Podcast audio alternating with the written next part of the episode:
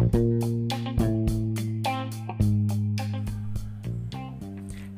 दोस्तों, आज फिर से स्वागत है आपका वो कैब के नुस्खे बाई गज्जू के तीसरे एपिसोड में। मैं आपका दोस्त, आपका मित्र अपना बंधु, गजेंद्र शर्मा आज लेके आया हूँ आपके लिए इंटरेस्टिंग और नए तरीके वो कैब सीखने के। आज करेंगे हम एपोनिम्स की बात, मगर उससे पहले करेंगे शायरी से शुरुआत। अर्ज़ किया है कि हालात मुश्किल है तो डर जाऊँ क्या? हालात मुश्किल है तो डर जाऊँ क्या? मंजिल नहीं मिली तो घर जाऊँ क्या? मंजिल नहीं मिली तो घर जाऊँ क्या? जो हमारा है, वो तो मिल ही जाएगा। जो हमारा है, वो तो मिल ही जाएगा। इन छोटी नाकामियों से बिखर जाऊँ क्या? इन छोटी नाकामियों से बिखर जाऊँ क्या? बहुत शुक्रिया दोस्तों। तो आज हम बात करेंगे एपोनिम्स की। एपोनिम्स एक्चुअली होते क्या हैं? एपोनिम्स होते हैं the words that are derive from the persons name ठीक है? एपोनिम्स हम लोग बोलते हैं एक ऐसे वर्ड्स को, एक ऐसे वर्ड को जो कि किसी आदमी, कोई मृत या जीवित कोई भी ऐसा व्यक्ति जिसके नाम पर ये वर्ड आए हैं। ठीक है? वैसे वर्ड्स को हम लोग एपोनिम्स बोलते हैं। एपोनिम्स जो है, ये इसका रूट है onymous onymous comes from the Greek word root जिसका मीनिंग होता है एक्चुअली नेम ठीक है? नेम या मीनिंग एक्चुअली इसको रिफ़र करता है ऑनिमस जैसे आपको मैं एग्ज़ाम्पल अगर दूँ एनोनिमस तो एन क्या होता है? एन होता है कुछ नेगेटिव ठीक है? एन होता है नेगेटिव जैसे मैंने इन आपको बताया तो इन भी एक नेगेटिव प्रिफिक्स है एन भी एक नेगेटिव प्रिफिक्स है।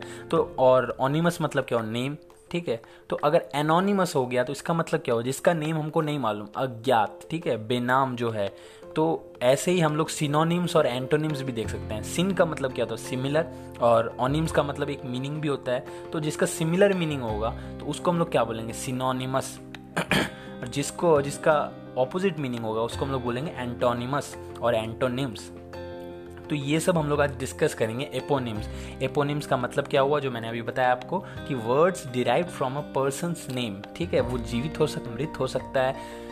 काल्पनिक हो सकता है, कोई फिक्शन हो सकता है कैरेक्टर हो सकता है बट कोई एक पर्टिकुलर नेम के नेम से जब कोई एक वर्ड आ जाता है तो उसको हम लोग बोलते हैं एपोनेम्स ठीक है? एपो एपो का मतलब होता है अपॉन ठीक है? तो अपॉन नेम मैंने a word named upon name ठीक है?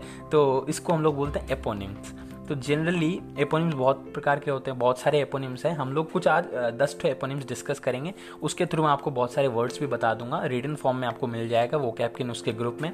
अगर आप नहीं हैं तो आप मुझे पर्सनली मैसेज कर सकते हैं। मैं आपको ग्रुप में ऐड कर दूँगा नहीं तो अगर आपको चाहिए होगा तो रिटर्न फॉर्म में मैं आपको दे दूँगा। सो so, फ़र्स्ट हम लोग वर्ड से स्टार्ट करते हैं जो कि है सेक्सोफोन आपने ये गाना तो ज़रूर सुना होगा, शहनाइयों की ये दूल्हे का सहरा गाना है। उसके अंदर ये शुरुआत में जब ये ट्यून बज रहा है, जैसे म्यूज़िक का जैसे शुरुआत होता है तो ये जो म्यूज़िक जो बजता है ना, ये एक्चुअली सेक्साफोन है, ठीक है? आप गूगल करके भी देख सकते हैं। तो सेक्साफोन इज़ लाइक ऐसा, ये किसके नाम पे पड़ा है? ये एक्चुअली पड़ा है इसके जो इन्वेंटर थे, वो एडोल्फ सेक्स थे।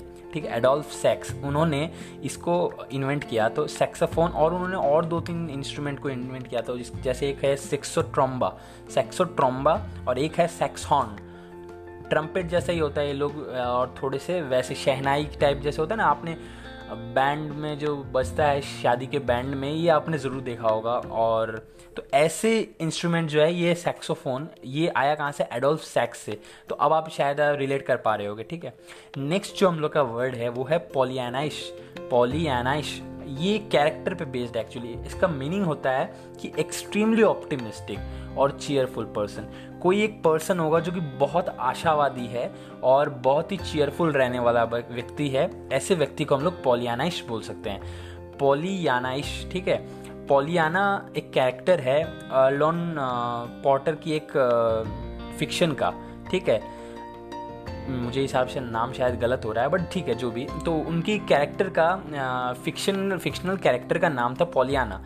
आपने एक एनिमेशन अगर देखा होगा तो मुझे याद नहीं बट एक तो एनिमेशन भी आता था कि द स्टोरी ऑफ़ पॉलियाना, ठीक है?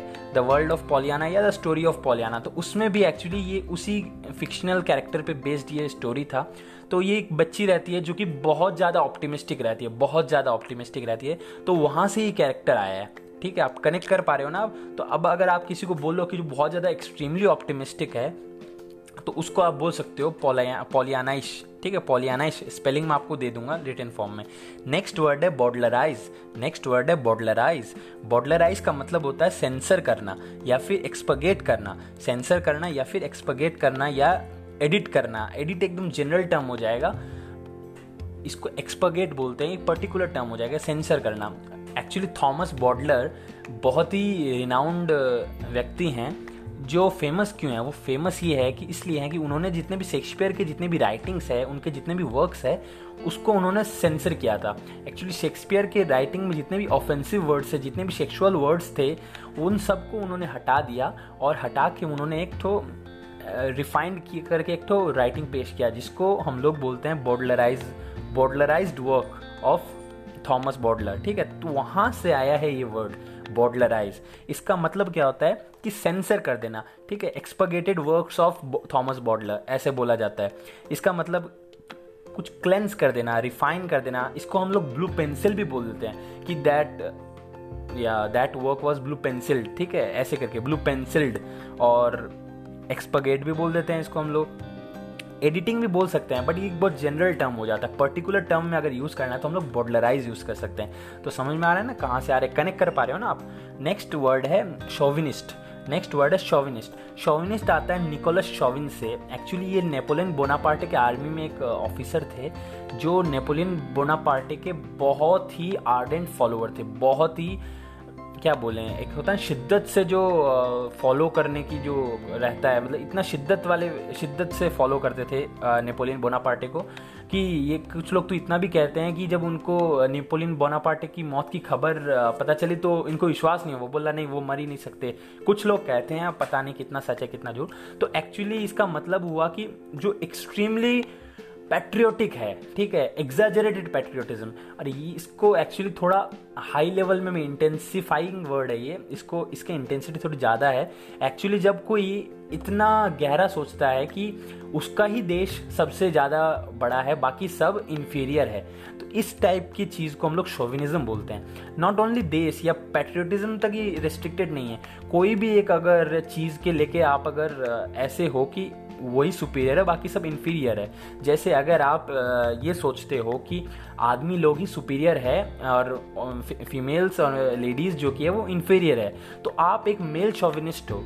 क्यों मेल शॉविनिस्ट हो? क्योंकि आप एक पर्टिकुलर ग्रुप पर्टिकुलर सेक्ट को आप प्रेफर कर रहे हो, ठीक है? तो ऐसे लोगों को हम लोग मेल शोविनिस्ट बोलते हैं और जो वो आइडियोलॉजी है, इसको हम लोग मेल शोविनिज्म बोलते हैं। वैसे ही अगर कोई एक व्यक्ति अगर फीमेल के प्रति एक झुकाव है, उनका रुझान है इतना ज़्यादा है, वो इस कदर कहते हैं कि फीमेल ही सुपीरियर है, बाकी सब इन्फीरियर है तो ये इस टर्म को हम लोग बोलेंगे फीमेल शोविनिज्म ठीक है? ऐसे लोगों को हम लोग जिंगोइस्ट भी बोल देते हैं, जो कि एक एक पर्टिकुलर थॉट के ऊपर अड़े हुए हैं और वो बोलते हैं, वो सब सही है, बाकी सब गलत है। तो ऐसे ऐसी जगह पे इंटेंसिफाइंग वर्ड है, ठीक है? इंटेंसिटी है इस वर्ड में तो उसको थोड़ा संभाल के यूज़ किया जा सकता है। नेक्स्ट इसी से रिलेटेड अगर हम लोग बोलें, जैसे कोई मेल शॉविनिस्ट होगा तो वो क्या करेगा? वो फीमेल को हिट करेगा ना एक्चुअली क्योंकि वो समझता है कि मेल्स आर हायर या सुपीरियर, ठीक है? तो ऐसे लोगों को हम लोग मिसोजिनिस्ट भी बोलते हैं मिसोजिनिस्ट भी बोलते हैं। ये मिसोजिनिस्ट मिस एक वर्ड है जिसका मतलब होता है हेट ठीक है? ये आप मिसैंथ्रॉप में भी देखेंगे मिसोगैमिस्ट में भी देखेंगे। इसका मतलब होता है हेट मिस कहीं भी भी आप देख रहे हैं तो आप समझ जाओ कि इसका मतलब हेट से रिलेटेड है। और misogynist gynist word comes from the word gyne जिसका मतलब होता है फीमेल या फिर लेडीज़ ठीक है?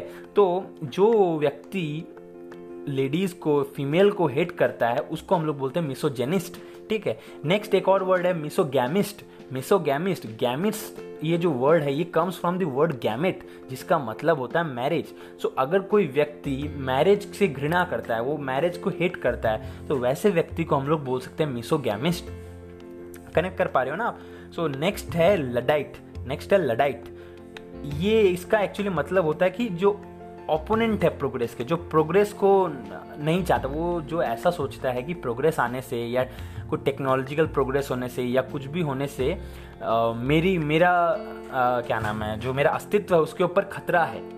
ठीक है? तो ऐसे लोगों को हम लोग बोलते हैं लडाइट। एक्चुअली ये नाम आया है इंडस्ट्रियल रेवोल्यूशन जब हो रहा था, तब एक लेबरर थे नेड लड बोल के। नेड लड बोल के एक लेबरर थे। उन्होंने क्या, वो इंडस्ट्रियल रेवोल्यूशन आया तो सब मशीन में काम होने लग गया ना धीरे धीरे ताकि लोगों का टाइम बचे और वो अलग कामों में फोकस कर सके। इसलिए तो इंडस्ट्रियल रेवोल्यूशन था सेवनटीन सेवेंटीज़ के अंदर आया था सेवनटीन सेंचुरी में। तो उस समय क्या हुआ नेड लेबर लड नाम के एक लेबरर ने क्या किया वेविंग मशीन जो आया था, उसको डिस्ट्रॉय कर दिया। और उन्होंने विद्रोह कर दिया, बोल दिया कि नहीं, मैं इसके खिलाफ हूँ, ये टेक्नोलॉजी आ जाएगा तो हमारा जो काम करने का तरीका है, वो छीन लेगा, फिर हम लोग अनएम्प्लॉयड हो जाएँगे और हमारा कोई अस्तित्व नहीं रह जाएगा। तो ऐसे लोगों को हम लोग बोलते हैं। तो अब उसी, उधर ही से ये आइडियोलॉजी आया है कि जो आदमी टेक्नोलॉजी के खिलाफ है, वैसे लोगों को या जो कि कंजर्वेटिव है, जो कि अपने जो चला आ रहा है, उसी को लेकर वो ठीक है कि हाँ यही चलना चाहिए। आगे कुछ चेंज नहीं होना चाहिए। जो चेंज के खिलाफ है, ऐसे लोगों को हम लोग लडाइट बोल देते हैं। ऐसे लोगों को हम लोग कट्टर भी बोल देते हैं इसको फैनेटिक भी बोलते हैं हम लोग, कट्टर, कि जो एक एक विचार को लेकर वो स्थिर है, उससे वो हिलना नहीं चाह रहा, ठीक है? तो ऐसे लोग हम लोग फैनेटिक भी बोल देते हैं कभी कभी ऑर्थोडॉक्स भी बोल देते हैं। और ऐसे लोगों को हम लोग एंटागोनिस्ट भी बोल देते हैं। एंटागोनिस्ट और प्रोटागोनिस्ट मेरे हिसाब से अपने ज़रूर सुना होगा। प्रोटैगनिस्ट मतलब होता है हीरो कोई भी एक मूवी का या कोई एक फिक्शन का अगर प्रोटैगनिस्ट है मतलब वो मेल लीड या मेन कैरेक्टर है लीड लीड कैरेक्टर है। और एंटागोनिस्ट मतलब होता है विलन ठीक है? तो लेकिन प्रोटैगोनिस्ट का एक और अर्थ होता है कि जो समवन हु सपोर्ट्स ठीक है? प्रोटैगोनिस्ट मतलब कोई एक विचार को सपोर्ट करने वाला और एंटागोनिस्ट मतलब कोई एक विचार के विरुद्ध, ठीक है? कोई एक पक्ष के विरुद्ध है अगर, जैसे तो वो टेक्नोलॉजी के विरुद्ध है तो इसको हम लोग एंटागोनिस्ट भी बोल सकते हैं, ठीक है? लडाइट का एग्जैक्टली ऑपोजिट वर्ड हो जाएगा आइकोनोक्लास्टिक आइकोनोक्लास्टिक आइकोनोक्लास्टिक का मतलब क्या होता है? जो कि पुराने परंपराओं का खंडन करता है, जो कि बोलता है कि अगर नया सही है तो उसको आना चाहिए, ठीक है? पुराने जैसे ऑर्थोडॉक्स जो लोग हैं, उनको खंडन करता है, वो बोलता है कि नहीं, अगर नयापन से कुछ हो रहा है तो आना चाहिए। तो आइकोनोक्लास्टिक आइकोनोक्लास्टिक दो वर्ड से बना है। क्लास्टिक का मतलब होता है टू ब्रेक और आइकन्स का मतलब इमेज हो सकता है, या जो भी आप आइकन समझते हैं। तो आइकन्स को ब्रेक करना दैट इज़ आइकोनोक्लास्टिक मतलब ये मॉडर्न थिंकिंग थिंकर्स होते हैं ये लोग एक्चुअली जो कि चाहते हैं कि प्रोग्रेस होना चाहिए। तो ये ये लोग क्या है? ये लोग प्रोग्रेस की तरफ़ इनका रुझान है, इनका झुकाव है प्रोग्रेस की तरफ़। ये लोग प्रोग्रेस चाहते हैं मॉडर्नाइजेशन चाहते हैं। तो ऐसे लोगों को हम लोग बोलते हैं आइकोनोक्लास्टिक ठीक है, इसको अलग अलग सेंस में भी यूज़ किया जा सकता है बट मेन थीम यही है कि दे वॉन्ट प्रोग्रेस ठीक है? नेक्स्ट हम लोग आते हैं नए वर्ड के ऊपर, जिसका नाम है हेक्टर हेक्टर का मतलब क्या होता है? हेक्टर का मतलब होता है किसी को बुली करना। ठीक है? किसी को इस तरह की धमकी धमका के बात करना इंटिमिटेट करना, किसी को डराना, ठीक है? ऐसे लोगों को हम लोग बोलते हैं कि जो बैजर करता है, जो पेस्टर करता है, ये एक्चुअली आया कहाँ से आया हेक्टर एक ट्रोजन प्रिंस था ग्रीक माइथोलॉजी अगर आप पढ़ेंगे तो उसमें मेरे को भी उतना ज्ञान नहीं है ग्रीक माइथोलॉजी का, मैं बस थोड़ा मोड़ा पढ़ लेता हूँ। तो ग्रीक माइथोलॉजी में एक ट्रोजन प्रिंस है, कहा जाता है कि वो बहुत एरोगेंट थे, मुझे नहीं पता कितना सच है, कितना झूठ, मुझे जितना पता चला मैं आपके साथ शेयर कर रहा हूँ। तो कहा जाता है वो बहुत एरोगेंट थे और वो लोगों को बुली किया करते थे। तो वहाँ से ये आइडिया लेके ये वाला वर्ड आया है हेक्टर जिसका मतलब होता है बुली करना, ठीक है? आप बस स्टोरी को स्टोरी के हिसाब से समझिए और बस इसको वर्ड में अप्लाई करना। और तो क्या, बस आपको जानना है कि हाँ वर्ड कहाँ से आ रहा है, ठीक है? कितना सच, कितना झूठ, उसका हम लोग को क्या करना। तो नेक्स्ट वर्ड है गैरी मैंडर गैरी मैंडर का मतलब होता है कि creating a favourable situation for a political party ठीक है? जनरली ये एक पॉलिटिकल सिनेरियो में यूज़ होता है जनरली ठीक है? ऐसे आप कहीं भी यूज़ कर सकते हो बट इसका मेजर रिस्ट्रिक्शन है कि पॉलिटिकल सिनेरियो में यूज़ होगा कि अगर जैसे देखो बहुत बार अभी जैसे हुआ कि 2019 में कि opponent parties accuse each other for Gary meandering ठीक है? गैरी मैंडरिंग इसका मतलब क्या हुआ कि दोनों ने एक्यूज़ किया एक दूसरे को कि आप पॉलिटिकल फेवर ले रहे हो। ठीक है, कुछ आप ऐसा गोलमाल कर रहे हो राजनीति में आप ऐसा गोलमाल करके आप अपने लिए फेवर चाह रहे हो, ठीक फेवरेबल सरकमस्टेंसेस क्रिएट कर रहे हो। ये एक्चुअली वर्ड कहाँ से आया? ये वर्ड आया एल्ब्रिज गैरी जो कि गवर्नर ऑफ़ मसूचुसेट्स थे, ठीक है? ये एल्ब्रिज गैरी जो थे, ये क्या करते थे? इनका ये मानना था कि किसी तरीके से अगर अपनी पार्टी फेवर में आ रही है तो करना चाहिए वो चीज़, ठीक है? तो ये गैरी मैंडरिंग वहाँ से नाम आया एल्ब्रिज गैरी थे तो वहाँ से ये वर्ड आया गैरी मैंडर ठीक है? आई होप आप समझ पा रहे हैं, ठीक है? इसका लिंक कहाँ पर है? कहानी और थोड़ा सा स्टोरी अगर समझ लेना तो हम लोग को वर्ड्स बहुत जल्दी आ जाते हैं, याद हो जाते हैं। और ये सब आप कॉन्टेक्स्ट भी समझ पा रहे हो कहाँ पर हम इसको यूज़ कर सकते हैं। नेक्स्ट वर्ड है, आपने ये वर्ड ज़रूर सुना होगा बट इतना इंटरेस्टिंग इसके पीछे कहानी होगा ये आप नहीं जानते होंगे। मेस्मराइज मेस्मराइज का मतलब क्या होता है? मेस्मराइज का मतलब होता है to be in state of trance या फिर स्पेल बाउंड हो जाना मंत्र मुग्ध हो जाना, जब ऐसे बोलते हैं आई एम मेस्मराइज ठीक है मतलब क्या हुआ? आपने, आप बहुत ही मंत्रमुग्ध हो गए। आपको लग रहा है कि किसी ने हिप्नोटाइज कर दिया, ऐसा इतना आपने जो देखा, आप स्तब्ध हो गए। आप स्पेल बाउंड हो गए, जैसे किसी ने जादू चला दिया हो और आप बस आँखें फाड़ के, ओ, मुँह तो बंद करो अंकल, वो वाला जो सीन है, वैसा हो गया। मतलब आप बस देखते रह गए, ऐसे देखते तो यू आर मेस्मराइज्ड ठीक है? तो ऐसा सिचुएशन ये आया कहाँ से? एक्चुअली फ्रांस मेस्मर बोल के एक साइंटिस्ट थे। इन्होंने मेस्मरिज्म बोल के एक थ्योरी डेवलप किया, जिसका मतलब था कि वो हिप्नोटिज्म एक्चुअली हिप्नोटिज्म आज के ज़माने में उसको हिप्नोटिज्म बोलते हैं। तो इन्होंने हिप्नोटिज्म का आविष्कार किया। हिप्नोटिज्म से आया है हिप्नोटाइज और मेस्मर, उनका नाम था फ्रांस मेस्मर तो वहाँ से आया है वर्ड मेस्मराइज समझ में आया? तो वो लोग वो हिप्नोटाइज वो हिप्नोटाइज करते थे, वो हिप्नोटिज्म में उनका रिसर्च वर्क था। तो वहाँ से आया है मेस्मराइज तो अगर आप कभी मेस्मराइज हो जाओगे तो मतलब क्या हो रहा है? आप हिप्नोटाइज हो गए, उसकी आभा देख कर किसी को अगर आप बोलो, जैसे लास्ट टाइम मैंने आपको बताया था कि पल क्रिएटिवनेस बोलो तो आप इससे बोलो कि आपकी ब्यूटी देख के मैं मेस्मराइज हो गया। इस बार क्या होगा ना, आप जब बोलोगे तो आपके आपको वर्ड का ज्ञान रहेगा कि हाँ मैं क्या बोल रहा हूँ। मैं मंत्र मुग्ध हो गया हूँ, ठीक है? तो आप बोल सकते हो कि मैं मेस्मराइज हो गया हूँ। मैं एक स्पेल बाउंड हो गया हूँ, जैसे मुझ पर जादू चला दिया है, ठीक है? जैसे वो कौन सा मूवी था वो? शाहरुख खान वाला मूवी था ना? आ, मैं हूँ ना। हाँ एग्जैक्टली मैं हूँ ना। उसके अंदर जैसे वो सुष्मिता सेन को देखते ही उनके यहाँ जो चल म्यूज़िक बजने लग जाते थे तो वो क्या हो जाते थे? वो मेस्मराइज हो जाते थे। ठीक है तो अब आप इमेजिन अगर कर पाओगे तो आप सिचुएशन में उसको बैठा भी पाओगे। आप कभी भी यूज़ कर पाओगे। नेक्स्ट वर्ड पे आते हैं। नेक्स्ट वर्ड है पिरिक। नेक्स्ट वर्ड है पिरिक। इसका मतलब क्या होता है कि एक ऐसा विक्ट्री जो मिल तो गया है बट उसका कोई लाभ नहीं है, क्योंकि विक्ट्री को सेलिब्रेट करने वाले ही नहीं बचे हैं। मतलब विक्ट्री तो हुई, जीत तो हुई बट ये बहुत कॉस्टली जीत थी। मतलब अब इसके अंदर कोई सर्वाइवर नहीं बचा, इतना कॉस्टली जीत। जैसे अगर आपने इस बार रामायण को अगर फॉलो किया था तो इसमें यही था कि लास्ट में एक रात होता है, जिसमें गाना भी चलता है यही रात अंतिम, यही रात भारी। तो उसमें मंदोदरी आके बोलती है रावण को कि क्यों लड़ रहे हैं, स्वामी सीता को लौटा दीजिए ना। तो मंदोदरी एक ही बात बोलती है, ये रावण एक ही बात बोलता है कि अब तो जीत ही जीत है, अब तो मुझे सिर्फ़ जीत ही चाहिए। अब सीता को वापस लौटाने का कोई पक्ष कोई सवाल ही नहीं उठता। तब मंदोदरी बोलती है, क्या करेंगे ऐसी जीत का, जिसको मनाने के लिए कोई नहीं होगा? तो यहाँ पे आप टर्म यूज़ कर सकते हो। That even if Ravana would win that would be a Pyrrhic victory Pyrrhic victory ना, वो एक पिरिक विक्ट्री होती। क्यों? क्योंकि उसको सेलिब्रेट करने वाला कोई नहीं था। महाभारत में भी इसका आपको एक बहुत अच्छा एग्ज़ाम्पल मिल जाएगा। कि पांडव और कौरव के बीच में लड़ाई हुआ इतना भीषण युद्ध हुआ। जीते तो पांडव लेकिन उनके भी कोई कुछ बचे नहीं थे। सब बच्चे को तो बच्चे मर गए थे उनके खुद के। तो कोई सर्वाइवर्स लेफ़्ट नहीं था। तो उस युधिष्ठिर बाद में बोलते भी हैं कि ऐसे राज्य को मैं पाकर क्या करूँ जिसको भोगने के लिए मेरे आ, मेरे साथ कोई है ही नहीं। तो ये एक होता है पिरिक विक्ट्री ठीक है? और हिस्ट्री में भी हम लोग को एग्ज़ाम्पल मिलता है कि पिरस जो थे वो किंग ऑफ़ एपिरस थे।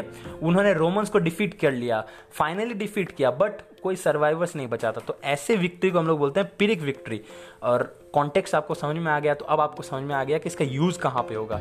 लास्ट वर्ड पे हम लोग आते हैं। लास्ट वर्ड है क्विक्जॉटिक ठीक है? क्विक्जॉटिक इसको की होती भी बोलते हैं। एक्चुअली फ्रेंच वर्ड है या आई डोंट थिंक कौन सा वर्ड है एक्चुअली कहाँ से आया है मेरे को पता नहीं। डॉन की होती डेला मंचा ये हम लोग एक चैप्टर होता था क्लास सिक्स के अंदर आई गेस सिक्स या सेवन के अंदर हमने पढ़ा था। तो वहाँ पे इसका प्रोनाउंसिएशन डॉन की होती है आई गेस और यहाँ पे हम लोग क्विक्जॉटिक भी बोलते हैं तो दोनों प्रोनाउंसिएशन चलता है। इसका मतलब क्या होता है? ये जो कैरेक्टर थे ये कैरेक्टर जो थे बहुत ही इम्प्रैक्टिकल बातें करते थे। ये हर एक प्रॉब्लम का कुछ इम्प्रैक्टिकल सॉल्यूशन लेके आते थे। जैसे आइडियलिस्टिक सॉल्यूशन मतलब आइडियलिस्टिक क्या होता है? जो कि आइडियल हम लोग मान सकते हैं बट वो कभी प्रैक्टिकल नहीं है। वो कभी भी रियल uh, नहीं है। तो अनरियलिस्टिक जो सिचुएशंस को सॉल्यूशंस uh, दे वैसा लोगों को हम लोग बोलते हैं इम्प्रैक्टिकल जो होता है ना उसको हम लोग बोलते हैं क्विक्जॉटिक ये वहाँ से आया है ये वर्ड और इनको ऐसे लोगों को हम लोग रोमांटिक भी बोलते हैं। रोमांटिक उस सेंस में नहीं रोमांटिक का सेंस हो गया कि जो फैंटिसाइज करता है, जो कि अनरियलिस्ट है, जो कि रियलिटी नहीं देखता, जो कि इम्प्रैक्टिकल बातें करता है तो ऐसे लोगों को हम लोग एग्जॉटिक बोल देते हैं और काइमेरिकल भी बोल देते हैं। ऐसे लोगों को हम लोग काइमेरिकल भी बोल देते हैं। काइमेरिकल क्यों बोलते हैं? अच्छा काइमेरिकल आया है, इसका बहुत इंटरेस्टिंग स्टोरी है। काइमेरिकल एक काइमेरिया काइमेरिया एक ठो एक इंपॉर्टेंट कैरेक्टर था ग्रीक माइथोलॉजी में, जो कि एक फायर ब्रीदिंग फीमेल मॉन्स्टर थी, जिसका लाइन का हेड था गोट का बॉडी था और सरपेंट का टेल था. दैट इज़ लाइन का हेड है, ठीक है? शेर का माथा है, सर शेर का था बॉडी बकरी की थी गोट की थी, और जो टेल थी, जो पूंछ थी, वो सांप की थी, ठीक है? तो ऐसे फिगर को काइमेरिया था तो उसको काइमेरिया नाम था उसका तो ऐसे जो भी फिगर हो, उसको बोले काइमेरिकल तो ये सब क्या है? ये एक्चुअली इम्पॉसिबल चीज़ है ना? Like it is an illusion type ना? ये प्रैक्टिकल में आप नहीं देख पाओगे ना कहीं किसी के, किसी का सर अगर शेर का है और बॉडी उसकी गोट की है और उस सांप की उसकी पूंछ है तो ये आप रियल लाइफ में नहीं देख पाओगे। तो दैट इज़ समथिंग जो ड्रीम या फैंटेसीज में आप देख पाओगे फेरी टेल्स में आप सुनोगे या देखोगे, ठीक है? तो this was an example of impractical तो अगर कोई कामेरिकल बात करता है तो दैट इज़ इम्प्रैक्टिकल बात कर रहा है वो। सपनों से भरी बात कर रहा है वो, ठीक है? नेक्स्ट इसी से रिलेटेड एक वर्ड और है यूटोपिया यूटोपिया का मतलब होता है हेवन लाइक ठीक है? कोई भी एक प्लेस हेवन लाइक यूटोपिया आया है दो वर्ड से यू प्लस टोपिया टोप का मतलब होता है प्लेस और यू का मतलब होता है अच्छा। तो अच्छा प्लेस जो कि बहुत अच्छा आइडियल प्लेस अगर बोलें तो उसको हम लोग बोलते हैं यूटोपिया या हेवन लाइक प्लेस हम लोग बोल सकते हैं। और वैसे ही इसका ऑपोजिट वर्ड हो जाएगा डिस्टोपिया डिस्टोपिया का मतलब होता है हेल लाइक प्लेस ठीक है, जो सबसे वर्स्ट प्लेस हो सकता है, जो कि हेल लाइक प्लेस होगा, उसको हम लोग बोलेंगे डिस्टोपिया अच्छा इसका एग्ज़ाम्पल अगर मैं आपको दूँ, एक बहुत अच्छा एग्ज़ाम्पल था कि one government accuse a party for showing utopian vision मतलब वो बोल रहा है कि आप ये क्या कर रहे हो? आप लोगों को स्वर्ग जैसे सपने दिखा रहे हो। तो फिर the other government replies that it is better than the it is at least better than the dystopia that you have created ये तुम्हारे जो तुमने जो नर्क बना दिया था, उससे तो एटलीस्ट बेटर है। ठीक है? तो इस तरीके से यूज़ करते हैं हम लोग इसको। तो आज के ये वर्ड्स हो गए। अच्छा क्विक्सॉटिक का मतलब मैंने क्या बताया आपको? अनरियलिस्टिक बताया ना, इसका ही एक बहुत ही ऑपोजिट एग्जैक्ट ऑपोजिट अगर बोले, कोई अनरियलिस्टिक है इम्प्रैक्टिकल है तो प्रैक्टिकल को हम लोग क्या बोलेंगे? प्रैग्मेटिक भी बोल देंगे।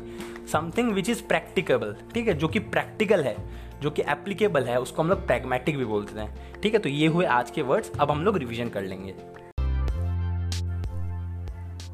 So it's time for quick revision तो हम लोग फटाफट रिवीजन कर लेते हैं कि एपोनिम्स एपोनिम्स मतलब क्या होता है? Something which is based on name right name onym मतलब नेम और फिर अपॉन इपो मतलब upon so word derive from names of a particular person which is character character हो सकता है, कोई जीवित व्यक्ति हो सकता है, कोई मृत व्यक्ति हो सकता है। तो वहाँ से जो निकला उसको हम लोग एपोनिम्स बोलते हैं, ठीक है? पहला वर्ड हमने सेक्सोफोन सेक्सोफोन डिस्कस किया था, जो कि एडोल्फ सेक्स द्वारा आया है। फ़ोन का मतलब होता है साउंड ठीक है? आप कहीं भी फ़ोन देखोगे तो उसका मतलब होता है साउंड जैसे होमोफोन ठीक है होमोफोन होमो मतलब क्या होता है? सेम और फ़ोन मतलब होता है साउंड तो सिमिलर साउंडिंग वर्ड्स उसको हम लोग होमोफोन्स भी बोलते हैं, ठीक है? तो जहाँ पे फ़ोन होगा वो साउंड और सेक्सोफोन सेक्सो ने एडोल्फ सेक्स ने इसको इन्वेंट किया था तो ये तो अब समझ जाओगे सेक्सोफोन मतलब क्या हुआ? कुछ साउंड से रिलेटेड चीज़. है एडोल्फ सेक्स ने इन्वेंट किया था, ठीक है? तो ऐसा हो सकता है तो ये सेक्सोफोन आप समझ जाओगे. अच्छा अगर आपको इसकी पिक्चर देखनी है तो आप गूगल में एक बार क्लिक करोगे तो आपको समझ में आ जाएगा, वो विजुअल भी मिल जाएगा कि एक्चुअली हम किस, मैं किस चीज़ की बात कर रहा हूँ. नेक्स्ट वर्ड था पॉलियानाइज इसका मतलब क्या था? एक्सट्रीम ऑप्टिमिस्टिक ये हमने कहाँ से देखा था? कैरेक्टर पोलियाना थी, जो कि एक बच्ची थी 11 साल की बच्ची, जो कि बहुत ही ऑप्टिमिस्टिक थी। कैरेक्टर जो फिक्शनल जो कैरेक्टर है, उसके अंदर वो बहुत ज़्यादा ऑप्टिमिस्टिक थी एक्सट्रीम ऑप्टिमिस्टिक और चेयरफुल थी तो वहाँ से आया पोलियाना इस वर्ड ठीक है? ये एक एडजेक्टिव है, किसी भी व्यक्ति को और पोलियाना जो कि नाउन है, जो कि कैरेक्टर है तो अगर आप किसी को पोलियाना बोलते हो तो मतलब क्या है, वो बहुत ही ऑप्टिमिस्टिक लड़की और या लड़, कोई भी कैरेक्टर किसी को भी, अब लड़की या, लड़की लड़की या लड़के तक कोई सीमित नहीं रह गया ये। तो आप किसी को भी बोल सकते हो। नेक्स्ट हम लोग ने देखा था बॉडलराइज बॉडलराइज का मतलब होता है सेंसर करना। हमने देखा था कि थॉमस बॉडलर ने कैसे शेक्सपियर के राइटिंग्स को वर्क्स को उन्होंने बॉडलराइज किया था दैट इज़ सेंसर किया था ऑफेंसिव वर्ड्स को रिमूव किया था उन्होंने, और फिर वो वर्क्स को प्रोड्यूस किया था, जो कि तो वैसे चीज़ को हम लोग बोलते हैं सेंसर करना, इसको हम लोग एक्सपगेट भी बोलते हैं एक्सपगेट करना। ब्लू पेंसिल भी हम लोग एक अच्छा टर्म ने यूज़ किया था।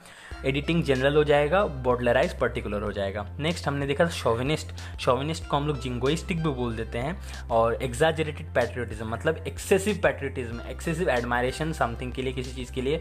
और हम लोग बोलें कि बहुत ज़्यादा पैट्रियोटिज्म है। और ये नॉट ओनली पैट्रियोटिज्म इस, इसको हम लोग बोल सकते हैं किसी भी एक चीज़ के प्रति अगर बहुत ज़्यादा झुकाव है कि हम उसको फेवर कर रहे हैं। और if I consider that it is the ultimate ठीक है इट इज़ द सुपीरियर बाकी सब इन्फीरियर है, तब हम एक शॉविनिस्ट हैं, ठीक है। तो अगर कोई मेल प्रजाति को फेवर करता है कि मेल्स आर सुपीरियर तो हम लोग उसको बोलेंगे मेल शोविनिस्ट और ऐसे आइडियोलॉजी को हम लोग बोलेंगे मेल शोविनिज्म सिमिलरली फीमेल को अगर कोई प्रेफर करे तो हम लोग उसको बोलेंगे फीमेल शोविनिस्ट और वैसी आइडियोलॉजी को हम लोग बोलेंगे फीमेल शोमिनिज्म ठीक है? ऐसे ही जो मेल शोविनिस्ट होते हैं, वो मिसोजिनिस्ट भी होते हैं. That is they hate women ठीक है? ये हमने कहाँ से देखा? ये हमने देखा मिस मतलब होता है हेट मिसिन से आता है, जिसका मतलब ग्रीक मिसिन का, जिसका मतलब होता है हेट करना. और gynist gynist comes from the word gyne जो आपने गाइनोकोलॉजिस्ट में भी देखा होगा. बहुत जगह आप देख सकते हैं. तो इसका गाइन का मतलब होता है विमेन रिलेटेड टू विमेन ठीक है? या फीमेल ठीक है? नेक्स्ट हमने देखा मिसोगैमिस्ट मिसोजिनिस्ट हमने देखा तो मिसोगैमिस्ट भी हमने देखा। मिसोगैमिस्ट का मतलब क्या था? मिसोगैमिस्ट का मतलब था कि जो कि हेट करे मैरिज को। ठीक है? Gamist gamist comes from the word gam gamete जिसका मतलब होता है मैरिज और जो जो हेट करता है मैरिज को, उसको हम लोग बोलेंगे मिसोगैमिस्ट नेक्स्ट हमने देखा था Luddite Luddite comes from the word come इसका मतलब क्या था एक्चुअली लडाइट का मतलब था कि जो कंजर्वेटिव है, जो प्रोग्रेस का ओपोनेंट है। ये हमने कहाँ से देखा था कि नेड लड एक वर्कर थे लेबरर थे, जो कि जिन्होंने वेविंग मशीन को डिस्ट्रॉय किया था। जस्ट भी उन्होंने विद्रोह किया था। किस लिए विद्रोह किया था? वो बोले थे कि इससे हमारा अस्तित्व खत्म हो जाएगा। तो जो प्रोग्रेस को अपोज करे, उसको हम लोग बोलते हैं, क्या बोलते हैं हम लोग? लडाइट यस लडाइट ऐसे लोगों को हम लोग फैनेटिक बोल सकते हैं कंजर्वेटिव बोल सकते हैं, जो कि अपनी पुरानी सोच पे आड़े हैं। तो ऐसे लोगों को हम लोग लडाइट बोलते हैं और एंटागोनिस्ट भी बोल सकते हैं। एंटागनिस्ट और प्रोटैगनिस्ट मैंने आपको बताया प्रोटैगनिस्ट मतलब हीरो होता है और एंटागनिस्ट मतलब विलन होता है। प्रोटैगनिस्ट का एक और मतलब होता है किसी एक विचार या एक पक्ष को सपोर्ट करना और विरोध करने वाले को हम लोग बोलते हैं एंटागोनिस्ट ठीक है? एंटा का मतलब ऑपोजिट प्रोटो का मैंने सपोर्ट करना या पॉजिटिव वे में, ठीक है? नेक्स्ट इसका हमने लडाइट हमने देखा तो लडाइट का हमने एग्जैक्ट ऑपोजिट वर्ड भी देखा था आइकोनोक्लास्टिक आइकोनोक्लास्टिक क्या क्या होते हैं मॉडर्न थिंकर होते हैं, वो सोचते हैं कि अगर चेंज लाया जा सकता है तो लाया जाए। मैंने वो खंडन करने में विश्वास रखते हैं कि पुरानी परंपराओं का अगर वो गलत है तो उसका खंडन किया जाए। तो लडाइट का एग्जैक्ट ऑपोजिट होगा आइकोनोक्लास्टिक जो कि मॉडर्न थिंकिंग में भी बिलीव रखते हैं, ठीक है? नेक्स्ट हुआ हेक्टर हेक्टर हमने देखा था कि एक ट्रोजन प्रिंस था जो कि बहुत एरोगेंट था। वो सबको डराता था, धमकाता था बुली करता था। तो वहाँ से आया है हेक्टर का मीनिंग जिसका मतलब होता है बुली करना। दैट इज़ पेस्टर करना या बैजर करना, ठीक है? तो इसका हेक्टर का मतलब हुआ बुली करना, ठीक है? नेक्स्ट हमने देखा गैरी मैंडर गैरी मैंडर का मतलब क्या हुआ कि पॉलिटिकल सिचुएशन अपने अंदर फेवरेबल करने के लिए कुछ भी जो भी जंत्र करना, गोलमाल करना, ठीक है? वैसे चीज़ को हम लोगों ने गैरी मैंडरिंग करना। ये वर्ड कहाँ से आया हमने देखा? एल्ब्रिज गैरी, जो कि मसाचुसेट्स के गवर्नर थे, उन्होंने फ़र्स्ट ये काम किया तो जिसके कारण से टर्म आ गया gerrymander that is creating a favourable situation for their own benefits ठीक है? नेक्स्ट हमने देखा मेस्मराइज मेस्मराइज मुँह तो बंद करो अंकल. वहाँ से हमने देखा मेस्मराइज करना मतलब क्या? स्तब्ध हो जाना. दैट इज़ मुँह खुला खुला है हिप्नोटाइज हो जाना. दैट इज़ इतना कुछ अच्छा लगा कि मंत्रमुग्ध हो जाना स्पेल बाउंड हो जाना. To be in a state of trance ठीक है? तो स्पेल बाउंड हो जाना। ये एक्चुअली कहाँ से आया? ये आया फ्रांस मेस्मर से। फ्रांस मेस्मर ने हिप्नोटिज्म का आविष्कार किया, ठीक है? तो वहाँ से आया कि जब आप हिप्नोटाइज हो जाओगे तो आप बोलोगे मेस्मराइज हो गया मैं, ठीक है? वहाँ से आया ये शब्द। नेक्स्ट हमने देखा पिरिक पिरिक कहाँ से आया? पिरिक का मतलब होता है कि एक जीत जो कि बहुत कॉस्टली है दैट इज़ उसमें कोई सर्वाइवर्स नहीं बचे हैं, ठीक है? तो ऐसी विक्ट्री को हम लोग बोलेंगे पिरिक विक्ट्री ऐसी विक्ट्री को हम लोग बोलेंगे पिरिक विक्ट्री हमने बहुत सारे इंसिडेंट देखे, जैसे रावण अगर जीत भी जाता तो उसके पास कोई सर्वाइवर्स नहीं बचे थे। महाभारत में हमने देखा कि लाइव एग्ज़ाम्पल हमने देखा महाभारत में कि पांडव जीत गए थे बट उनके पास उनकी जीत को सेलिब्रेट करने वाला कोई नहीं था। दैट वॉज़ अ कॉस्टली जीत मतलब जीत तो गए but that was a costly victory और वैसे हमने पीरस का एग्ज़ाम्पल देखा जो कि एपीरस का किंग किंग था, जो कि डिफीट किया रोमन्स को बट वो विक्ट्री बहुत कॉस्टली थी। नेक्स्ट फिर हमने देखा क्विक्जॉटिक क्विक्जॉटिक मतलब क्या था? ये हमने वो कैरेक्टर से देखा जो कि बहुत इम्प्रैक्टिकल बातें करते थे। वो हर एक प्रॉब्लम का सॉल्यूशन इम्प्रैक्टिकल सॉल्यूशन देते थे। तो ऐसे लोगों को हम लोग रोमांटिक भी बोलते हैं अनरियलिस्टिक भी बोलते हैं। तो क्विक्जॉटिक का मतलब क्या हो गया? जो कि फुलिश है थोड़ा। ऐसे ऐसे आइडियाज़ दे रहे हैं जो कि काम के नहीं है। फिर हमने देखा ऐसे लोगों हम लोग काइमेरिकल भी बोलते हैं। काइमेरिकल क्या होता है? काइमेरिकल होता है कि जो इमेजिनरी होता है, वो एक्चुअली रियल नहीं हो सकता। काइमेरिकल कहाँ से आया? काइमेरिया से आया। काइमेरिया ये क्या था? एक्चुअली एक कैरेक्टर था ग्रीक माइथोलॉजी के अंदर, जो कि फायर ब्रीथ करता था। फायर ब्रीदिंग मॉन्स्टर था, जिसके मुँह से आग निकलती थी, ज्वाला की लपटें निकलती थी, और इसकी खासियत थी। खासियत क्या थी कि इनका जो माथा था, सर जो था, वो शेर का था। इनकी जो बॉडी थी, वो बकरी की थी, यानी गोट की थी। और इनकी जो पूंछ थी जैसे जो टेल थी, वो एक सांप की थी सरपेंट की टेल थी। तो ये एक अनोखा विचित्र जो वर्णन है, अगर आप इसको देखें तो ये एक सपने में ही हो सकता है, ये एक फैंटेसी वर्ल्ड में ही हो सकता है, एक फेरी टेल में हो सकता है। तो दैट इज़ कोई चीज़ ये इमेजिनरी हो सकती है रियल में तो हो नहीं सकती। तो जब काइमेरिकल हम अगर बोलें तो that mean something which is imaginary impractical ठीक है? और इसका एग्जैक्ट ऑपोजिट क्या हो जाएगा? Pragmatic that is something which is practical इसको हम लोग बोलेंगे प्रैग्मेटिक ठीक है? इसका ऑपोजिट हो जाएगा। क्विक्जॉटिक मतलब क्या? इम्प्रैक्टिकल और प्रैक्टिकल जो चीज़ होगा, उसको हम लोग बोलेंगे प्रैग्मेटिक अच्छा क्विक्जॉटिक से भी दो चीज़ याद आए यूटोपिया और डिस्टोपिया टोपिया का मतलब होता है टोप मतलब होता है प्लेस यूटोपिया का मतलब होता है कि something which is good that is heavenly place like बहुत ही अच्छा प्लेस आइडियल प्लेस को हम लोग बोलेंगे यूटोपिया और डिस्टोपिया डिस माने नेगेटिव प्रिफिक्स तो इसका डिस्टोपिया का मतलब क्या हो जाएगा? समथिंग विच इज़ वर्स्ट ठीक है, जो कि बहुत गंदा प्लेस है लाइक हेल लाइक प्लेस ठीक है तो यूटोपिया और डिस्टोपिया इसका मैंने एग्ज़ाम्पल भी दिया था कि एक गवर्नमेंट ने दूसरे गवर्नमेंट को एक्यूज़ किया, वो बोला कि why are you showing utopian vision ठीक है तो दूसरे गवर्नमेंट ने जवाब दिया it is better than the dystopia that you have created ठीक है, इस तरीके से यूज़ होता है, सही गलत अपनी जगह बट यूज़ मैंने आपको इसका बता दिया, ठीक है? थैंक यू सो मच दोस्तों, इतना प्यार देने के लिए। अगर आपको इस सेशन से हेल्प हुआ है, इस एपिसोड से कुछ भी आपने वर्ड सीखा है तो आप इसे शेयर भी ज़रूर कीजिएगा ताकि जिसको ज़रूरत है उसकी हेल्प हो पाए। और आप मुझे कमेंट करके बताना कि आपको कैसा लगा और आप मुझे बताते रहते ही हो। तो कल के एपिसोड के बाद भी बहुत ज़्यादा कमेंट मेरे पास आए सबने अप्लाई किया। मुझे इतनी खुशी हो रही थी, मैं क्या बताऊँ? और उनमें से कुछ कमेंट्स मैंने सिलेक्ट किए हैं तो मैं अभी आपको रीड करके सुनाता हूँ कि प्रीथा दी हैं, ये मेरी कॉलेज की सीनियर है, ये लिखती हैं कि ये सेशन बहुत रेस्पलेंडेंट था। Eagerly waiting for next episode where I would be able to learn some magniloquent words so that I don't sound tautological while explaining something तो प्रीथा जी, बहुत अच्छा लगा मेरे को सुन के आपने सारे वर्ड्स को इतने ब्यूटीफुली अप्लाई किया। बहुत अच्छा लगा मुझको और आप फील कर पा रहे हो कि मैं कितना खुश हूँ अभी। नेक्स्ट है रितेश जी। ये मेरे बहुत ही अज़ीज़ दोस्त हैं। ये लिखते हैं कि right now I am feeling somnolent our sir's class is very soporific तो Ritesh I can totally relate with you मुझे बहुत अच्छा लगा। I am grateful to you कि तुमने अप्लाई किया इसको और वर्ड्स को अप्लाई करके तुमने देखा कि तुम यूज़ कर पा रहे हो इसको। So I am very much happy thank you ऐसे ही सपोर्ट करते रहिए। और अगर आप अभी तक हैं, बरकरार हैं अभी तक तो you deserve an applause you deserve a plaudit है ना? आप अभी तक हो तो। तो इसके लिए मैं आपको दो नए वर्ड सिखाऊँगा, जो कि जो अभी छोड़ चुके हैं, वो मिस कर जाएँगे ये वाला चीज़। तो दो नए वर्ड हैं। आज का पहला वर्ड है विवेशियस विवेशियस ठीक है? जैसे आप अगर बोलो, आप भी ना बड़े वो हो जी, आप भी ना बड़े वो हो। क्या है जी? बताओ जी, बताओ ना, क्या है हम? अरे, आप ना बड़े विवेशियस हो जी, आप ना बड़े विवेशियस हो। विवेशियस हो? विवेशियस माने क्या? विवेशियस माने आप बहुत लाइवली हो, आप बड़े फुल ऑफ़ लाइफ हो, आप बड़े फनी हो जी, आप बड़े पॉजिटिव हो जी, बड़े ऑप्टिमिस्टिक हो जी भाई। आप इतने अच्छे क्यों हो जी? आप इतने लाइफ से भरे हुए हो जी, आप तो बड़े अच्छे हो जी। तो समझ में आया? तो आप विवेशियस ऐसे यूज़ कर सकते हो और आप यूज़ करके देखो जी, आपका जो रिश्ता है ना, इतना, क्या बोले, इतना मस्त हो जाएगा ना, आपको बड़ा अच्छा लगेगा। नेक्स्ट वर्ड आप नेक्स्ट वर्ड है एफेबल एफेबल का मतलब होता है गुड नेचर्ड और फ्रेंडली तो कब तक आप फ्रेंडली यूज़ करोगे? अब आप यूज़ करो एफेबल यू आर एफेबल ठीक है? आप एफेबल यूज़ करो. कैसे यूज़ करें? तो मैं आपको थोड़ा सा एग्ज़ाम्पल देके बता देता हूँ। आप बोलो कि, मैनू ना शर्म आंदी है. मैनू आपसे कुछ कहना था, दसना था मैनू कुछ. हाँ दसो ना जी। अरे, बोलो तो जी, बोलो। नहीं जी, मैनू शर्म आंदी है। अजी बोलिए ना जी बोलिए ना। मुझे उत्साहिए ना, उकसाइए ना। मुझे इंतज़ार नहीं हो रहा, आप मुझे बताइए। अजी, आप ना बड़े एफेबल हो जी। एफेबल अजी हाँ जी, आप बड़े गुड नेचर्ड हो जी। आप बड़े फ्रेंडली हो जी। बड़े फ्रेंडली हो। मुझे आपके साथ बात करने में बड़ा मज़ा आता है जी। आप बड़े एफेबल हो। अब बस करके देखो। उसके बाद मुझे बताना भाई जी कैसा लगा? लगा तो लगा कैसा? सब कोई मुझे बताना अप्लाई करके कि लगा कैसा। और फिर से बहुत बहुत शुक्रिया इतना प्यार देने के लिए।